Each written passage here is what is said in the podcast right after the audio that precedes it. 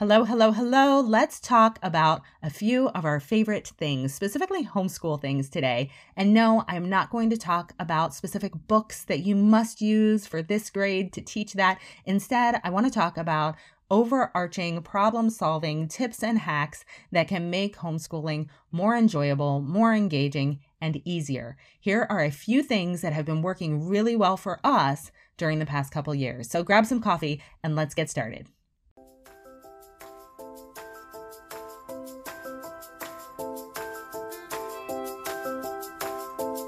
Welcome to the Simple is the New Smart podcast. I'm Zara Fagan, PhD, author of Minimalist Homeschooling, and the creator of the Simple is the New Smart membership. And this is the place where we talk about how less really is more and how simple really is the new smart. This is the place for any homeschooler who wants to trade stress, exhaustion, overwhelm, and self doubt for peace, clarity, confidence, and a sense of true abundance. It turns out that transforming our mindset really can transform our homeschools and our lives. We'll talk tips and strategies, stories and perspective, and interview people who have lessons to teach us. And I am just so happy that you're here. Are you ready? Let's do this. Hello, and welcome back to the Simple is the New Smart podcast. I am Zara Fagan, and today we are talking about a few of our favorite things, and specifically a few of our favorite homeschooling things. And so today's category, I think, falls into the coffee chat kind of conversation. Basically, what I'd like to do today is talk about some things that work really well in our homeschool that other people sometimes like to hear about. So when I have conversations with other homeschooling parents and we get to talking about what's working or what's not working or the problems that we're having or how can we do more of this in our homeschool or how do we do less of that in our homeschool, these are the sorts of things that commonly come up in conversation from me. So these are the things that work really well for us. These are the things that solve some of the problems with our homeschool. And so these are some things that I thought I would share with all of you. So, with that, I want to make sure that this podcast is not taken as a new should do or to do list for every homeschooler because you guys know I am just here to try to keep things simple and focused and valuable. So, if some of these ideas could add some simplicity or some value or some focus to your homeschool, then by all means, they're yours to incorporate. If it sounds like it won't work for you, then just skip that one and move on to my next idea which may work better for you and your homeschool. I will say also that my kids range in age right now from kindergarten through eighth grade. So some of these ideas are going to be more geared towards the younger years. Some of these ideas work much better with older, more independent students. So let's just get into it and let's see if there are some little nuggets or morsels that will help you out in your homeschool. So grab your coffee, maybe a notebook and a pencil, and let's get started.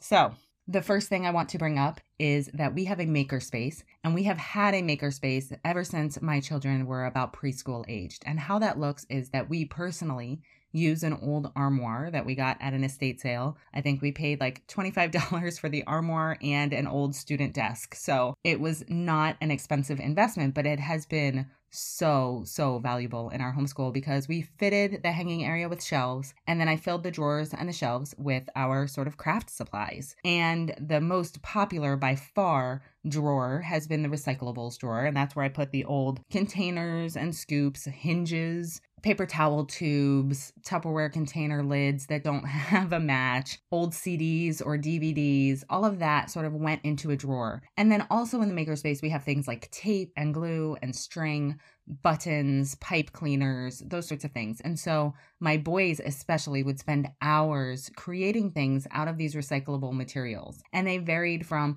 different inventions that would do something to being pet habitats or that sort of thing. But the idea here is that if you have listened to my podcast, you know I have a very popular episode about child directed learning, and that there's sort of this win win when our children can learn things on their own, they can teach themselves things, they can explore the world and expand their creativity and their problem solving skills on their own. And we as homeschooling parents don't necessarily have to micromanage that. So this makerspace is by far one of my favorite ways to promote child directed learning. So, because of this makerspace, I have not felt pressured to do nearly as many planned arts and crafts with my children. And I've actually found that if I have a planned project where we are going to make a certain thing, right, the outcome is predictable, they are mimicking this thing that I've created. Now they're going to go make their own. My children are a lot less enthusiastic about those sorts of projects unless I've picked out something that I know they'll really, really love. Whereas they are always enthusiastic about diving into a whole bunch of different materials. So our makerspace has evolved as our children have evolved. So originally there was no paint, there weren't any really messy things that I worried about the kids having. Now we have paint in there, we have glitter in there, and all of these sorts of things that I feel like they can manage better. There's clay, whereas originally when my children were younger, I didn't put clay or Play Doh in the makerspace. That was something special for mommy, similarly with the paint, right? So you can decide what goes in your makerspace. I think that's what makes it interesting, you know. Having the beads, some children want to use those as eyes on these little people that they're making. Other kids want to make jewelry when they see the beads, right? And so the idea with this makerspace is that it is completely open ended and they really get to practice their creative skills. Now, as my children have gotten older, I attribute the makerspace with creating very creative kids who are not afraid to dive in and just see what happens and to try this out or tinker with that thing.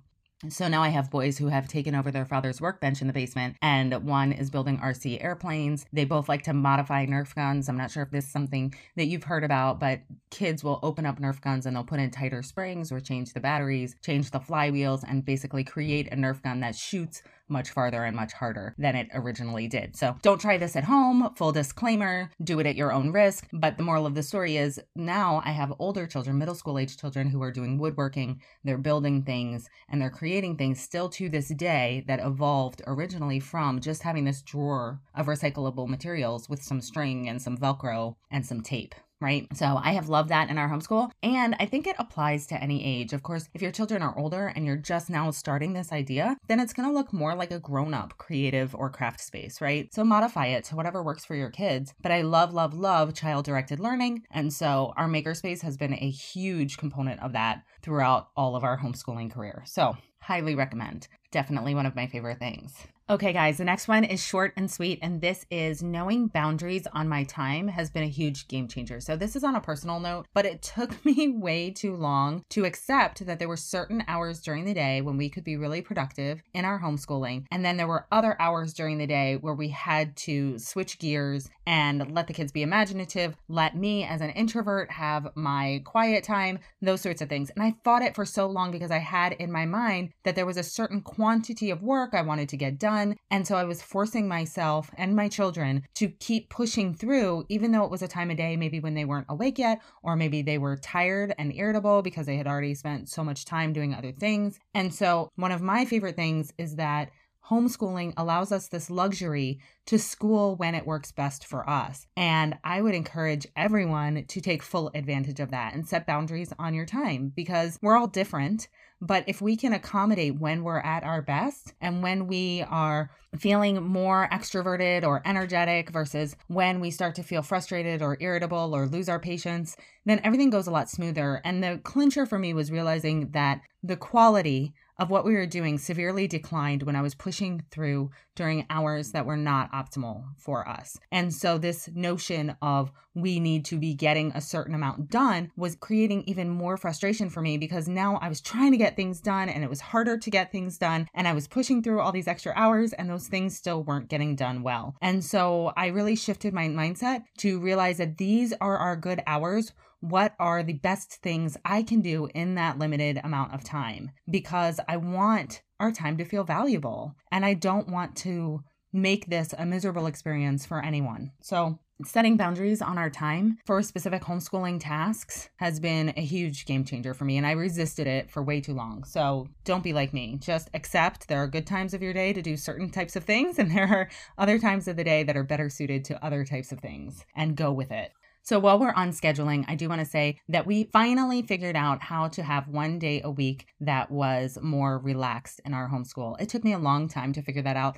Forever, I've been reading about people who have fun Fridays or something to that effect. And in the past, I tried using co ops for that day where we would be at a co op during the day. So it wasn't a regular homeschool day in the sense that we weren't doing our homeschool curriculum per se on those days. It didn't work particularly well for us. And also, I didn't like the pressure of naming like a field trip day, even though my children really like field trips. But the idea of having to go on a field trip every single week got to be a bit much. And my children, when I called it a field trip day, they started to expect to get a field trip. And that was just a lot. And so, what I did is I started calling it a relaxed day or an impromptu day. And this has been really beneficial in our homeschool. Some people have fun Fridays, and that's when they always do art or they always do something or another. And for us, what I needed was more flexibility for that day. So we could, on those days, we could play games, we could go on field trips, we could watch movies or documentaries, we can schedule our gatherings with friends. And I think this has been the biggest benefit of me having this open day on our calendar is then when friends say that they want to get together or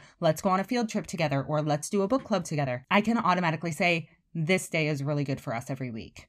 And so that impromptu day has allowed me to say yes to so many other things and without feeling like I was going to have to sacrifice homeschooling during that time if I said yes to some things. Also, I use that day probably about once a month as an organizing day. So my children may play games or watch documentaries or work in their maker space and do those sorts of things, but I use the day to organize or purge or to grade things or to plan things. It's like a teacher work day for me. And that has been really really helpful for my own for my own mental load. And so I really, really am loving this impromptu day that I can use for whatever we need most or want most at that time that week. Or I can use it to schedule things with our friends, like different gatherings, or hey, do you want to meet at the YMCA? And really, the only thing that I require on those days is math for our children. And then we kind of see what else happens. And it's also been good because if my children say, Hey, I want to do more of this, or I want to paint, or can we do this kind of project, or can we learn to weave,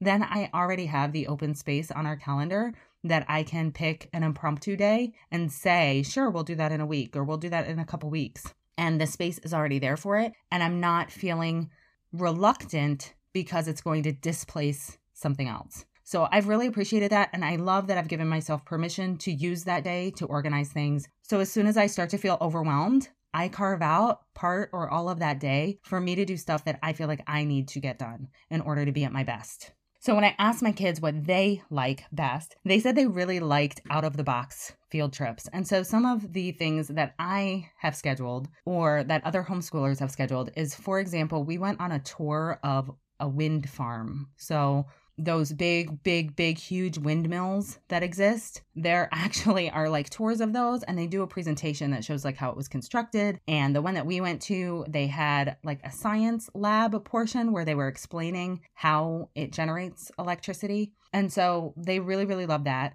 I planned a field trip once to the planetarium, a local planetarium, and they really enjoyed that. We also have our, this is going to sound strange, but our solid waste facility has tours and they have it set up as like an environmental center. And so they do field trips there. We have a nearby nature center. We have, and other homeschoolers have contacted them and said, Hey, I want to do a field trip for these age groups.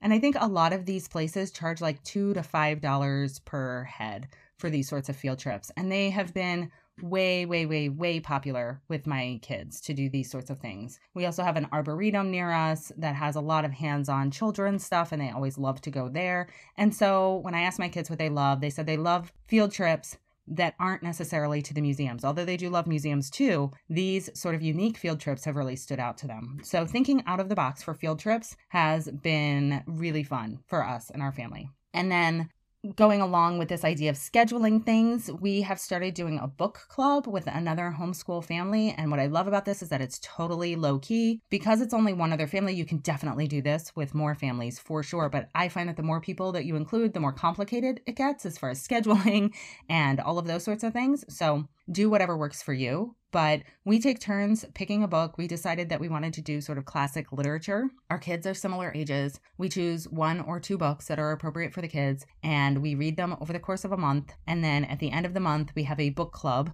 which again, I schedule on that impromptu day each month. And it takes up a couple hours, two to three hours on that day. And we alternate whoever chose the book hosts the book club. And we try to do some sort of themed type of party. So whether that's decorating for it or serving specific foods or playing a game that's related to the book or something like that. And we let the kids take over a lot of it so that the book then is meaningful and engaging to them. And the reason I love this book club is because it checked so many boxes for us. One, I wanted us to be reading more classic literature. And so this keeps us on pace for reading approximately one book a month. And honestly, if you're reading eight, nine, ten classic books, throughout the school year. That's a lot. That's plenty. It's really good. And so I feel really great about adding that to our homeschool. And I love that it's low key and super easy. And a lot of that has to do with the family that we've chosen to do the book club with. And then I love that the book club makes this book more memorable for the kids and more enjoyable for the kids. So I love the book club idea. That's been working really, really well for us. And then let's go on with some like scheduling tips, shall we? My younger two loved when I, I don't even know how I came up with this, but I started giving them quote unquote folder work. And I'm sure this is some spinoff of what we often see. I've seen scenarios where people have these towers of the little thin drawers, and you can pull out these little drawers and they fit papers. And in those drawers, they'll have different subjects or different papers for each of the kids or things like that. They're like the rainbow drawers. And I've seen stuff like that. And I find that a little bit overwhelming personally. Again, I'm all about like super simple. But at the beginning of the school year, my girls who were kindergarten and third grade had a lot of like review work I wanted them to do. So they had random pages and random workbooks that I wanted them to work on because I knew they hadn't done those things yet, whereas the rest of the workbook would have been too easy for them. Does that make sense? So, a lot of times, what happens when we're homeschooling is that we are following one particular workbook or one particular curriculum, and then we realize that they need some more work on something, or maybe that particular curriculum didn't cover something that we want covered. Like maybe it didn't include time or money in our math curriculum, for example. So, anyways, I ended up at the beginning of the school year with a bunch of these sort of random things that I wanted my girls to review or work more on, but it wasn't well suited to a particular curriculum. It wasn't well suited to even one particular workbook that they could just work straight through. So, what I did is I got a binder and I put four pocket folders in it because we have our impromptu day. So I literally put in folders for the other four days and then I ripped out the pages out of their various workbooks and put them in their folders for each day of the week. So then inside the folder, I taped a little index card and it would say, for example, it would say Monday.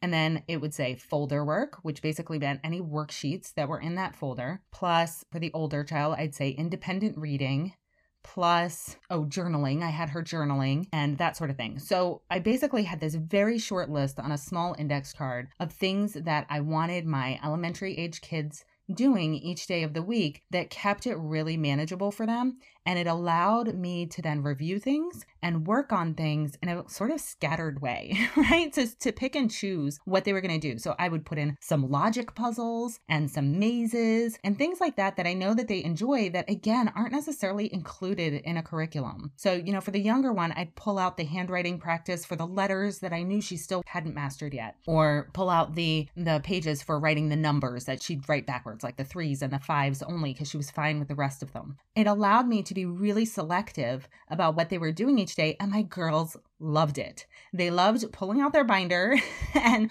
opening up their folder for that day. And when they completed a page, they put it in the other side of their folder and they just went through. And once they had completed all their pages for that day and done whatever else was on the index card, then they were done for the day. And to them, it felt super manageable. They got kind of excited to see, like, ooh, what am I going to have to do today? Because, like I said, I did put some unique things in there. And so I could also go to education.com. I'm not sure if you guys are familiar with this, but I do have a membership to education.com because you can play games and print worksheets on specific things. So you can just go there if you need something on like your eight times tables. You just go in, you search for multiplication worksheets and print whichever ones suit you. So I filled the folders on Sunday each week, ripping pages mostly out of workbooks until I felt like everything else in that workbook was old news and we didn't need the rest of the workbook. And I'd throw away the rest of the workbook unless it would have been useful for my younger one. And so it kept things really, really focused because when I asked my kids what they like or don't like about homeschooling,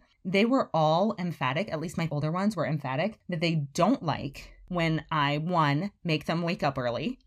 they they love that they can sleep in, especially my teenagers. So my my my younger ones, my elementary age, they're up on their own. It's not an issue. But my teens, my 12 year old and almost 14 year old, they really like the fact that they can sleep in. But that's a huge luxury for them, especially because they have a lot of evening activities. It's become really important for them to be able to sleep in. So, with that said, they like to sleep in and the other thing they all said was that they don't like it when they feel like things are wasting their time. They don't like videos that they feel like they already know. They don't like books about things that they feel like they already know. They don't like taking classes where they feel like they're not learning anything that they don't already know. They don't like wasting their time. And so, my girls, this folder work idea goes along really well with that. There's no busy work at that point. And so, if you are someone, especially if you're like me and you have multiple children and maybe you've accumulated workbooks from the older children that you've kept around because you know there are still good pages for the younger ones, maybe this system would work really well for you where you can just rip out the pages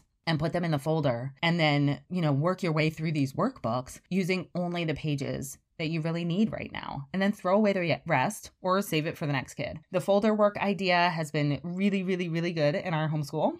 Also, I want to bring up here that I do have another podcast episode in the Simple is the New Smart podcasts. Number 18 is all about choosing subjects simply. So, if that's something you feel like you need in order to be planning your homeschool better and choosing things that are really going to resonate with you and your kids so that you feel like you're making the most of that time that you have with them, go listen to episode 18. I'm not going to review all of that here, but that podcast is there for you. Okay, another thing that I really like as my kids get older is this idea of reading their way through the homeschool. So, this is going to be similar to I don't know if anybody here has read the book or remembers the book called The Brainy Bunch, which was about a homeschooling family that sent a lot of their kids to college at a very young age. And these children were very successful with advanced degrees. And they were talking about how they did it. Or maybe you've heard of Robinson curriculum. It's a very similar idea. The idea is that you focus on reading, writing, and math and you get all of the other subjects through the reading and the writing. And so this has worked really well with one of my children. I would say to think about whether or not this is something that will work well for your family. So I did buy the Robinson curriculum. However, that book list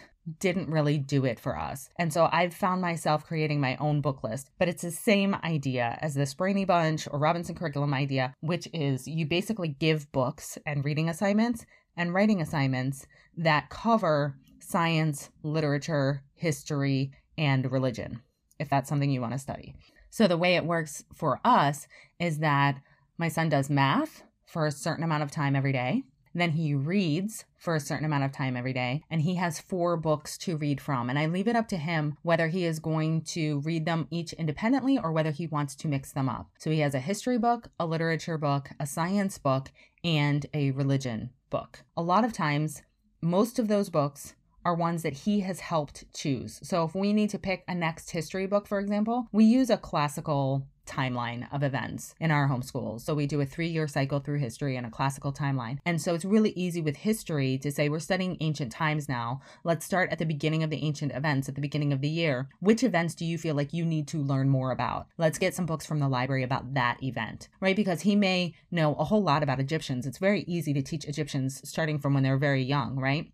But he may not know a whole lot about the Hittites at this point in middle school. So let's get some some books about the Hittites. Let's get some books about China's Shang Dynasty. We are able to do history really easily. We just get him some books on different events in history chronologically throughout the school year. Science, he will actually read science textbooks as his science. Of course, I try to get the textbooks that are written in a way that's engaging for middle schoolers. And then religion, there are tons of religion books, obviously, to choose from, and then literature. So it's pretty simple. He has four books. He has a certain number of hours each day that he's reading. And then I give him a writing assignment once a month. So he has to have that writing assignment done, and it's usually related to one of those four subjects. And I give him a deadline. He has to do a certain amount of writing every day. He can either use that to work on the assignment that I've given him, or he can use that time to free write, which he really, really enjoys doing. So he does a lot of free writing and editing his own like creative writing in addition to then having a writing assignment. And again, it's this idea if my middle schooler is completing a solid writing assignment once a month, eight, nine, ten writing assignments in a school year is really good. It's plenty. And then he doesn't feel overwhelmed. So it's a perfect amount of freedom for him. He's helping to choose the books as well as he's having this time to do his own creative writing versus structure so that I can make sure that he's obtaining some skills that I think are important at his age and that he's making this sort of step by step progress as far as improvement that I'm challenging him to get a certain level of skills that he can continue to build upon, right? But he's also challenging himself and I'm good with that. It goes back to the self directed learning, right? And if my child says, like, hey, I want to learn about this event in history, homeschooling is amazing because I get to say, okay, let's get some books about that the idea of this learning through reading and keeping writing really, really simple has been awesome. And what you can do if you're doing this system that I found also works, if we're talking about like tweaking these things, is that for the writing portion of his time, if you feel like there's grammar that you'd like to work through, something structured like a workbook or a textbook on grammar, you can absolutely say that hour that you spend on writing each day, I need you to complete two pages in this during that time. So during the week, I want you to have eight pages done, six pages done, 10 pages done. And I give him the flexibility that you can do all of those pages on Friday and Monday if you want. You know, you don't have to do it every single day, just get it done. And so I have done that with him as well, in case there are certain, again, skills that you think it's important for them to know. And so it doesn't have to be so simple that you feel like you're neglecting things or that you're deprived. I think the framework allows us to then sort of tweak it in a way that we feel like we really are checking all the boxes in a way that's very liberating and very empowering for the kids. And I think that's the main thing. This child who wants to do this, he's a very independent spirit and he likes to feel like he's been given a lot of responsibility. And so, along those lines, what works really well with us is this idea of do the next thing. In this case, it would be once you finish one book, move on to the next book, and I'll replace that, right? So you finish your history books, I'm going to give you a new history book. You finish your literature book, I'm going to give you a new literature book, right? I'm going to have a conversation with you about it, and then we're going to move on to the next one. I think the idea of do the next thing works for any curriculum, right? So you pick up your algebra book, you do the next thing in your algebra book. You pick up a reading or phonics curriculum, you just do the next thing. And you're always doing what's best with the time you have available, right? During that window of time when you're really, really feeling good about what you're doing, you just do the next thing. But along with that, especially as my children got older and for my own sake, it's been really good to do the next thing plus have deadlines. So do the next thing plus here's what I want to get done in this month. It's good for me to have deadlines. And then as my children have gotten older and more independent, I found that deadlines were sort of imperative. Otherwise, they floundered a little too much. So, giving them books and saying, and you have an essay due at the end of the month on this one enables them to stay accountable on some level. So, do the next thing, plus deadlines. The deadlines have been huge. And then what I did is that I set up meetings, student meetings once a week with each of my older kids so that we could touch base about where they were in the books that they're reading, how they were doing on their assignments, and that sort of thing. Normally, if something is due, it's due on that day that they have their morning meeting with mom. And isn't that nice alliteration? They have a morning meeting with mom. So there we go, guys. Those are a few of my favorite homeschooling things right now. So I know that this podcast isn't a lot about our favorite curriculum. And part of that is because I have four kids, and there are very few things that I've found have been great for all four kids. I have found things that work for all four kids, but it's usually for like phonics, kindergarten, and first grade. And I do have a blog post about my favorite curriculum for kindergarten and first grade because I do find that there are a lot of things that did work for all four kids. But as they get older and as as homeschoolers, we are trying to meet each of their individual needs, their pace, how they learn, those sorts of things. There have been fewer and fewer things that I find are universally amazing for all four kids. And so I'm a super flexible teacher in that regard where I will do what works for one kid and not another kid and I'll switch it up from year to year so that I am able to engage them on all different levels. And so that's why I have a really hard time doing a podcast about, you know, any curriculum that would be a must have because I think that the goal is learning. Learning is learning. And so, what I really wanted to do in this podcast was give you some ideas about how to make it more engaging, how to make it more enjoyable, how to make it easier, because I think that's the advice we need more so than what book do we use. So, with that, I am wishing you all the simple things. Have a great one. I'll talk to you soon. Bye now. If you'd like to help the Simple is the New Smart podcast be visible and easily found by other homeschoolers looking for Simple, I hope that you will leave a great review on iTunes or your favorite podcast platform, subscribe, and tell a friend. Thanks so much.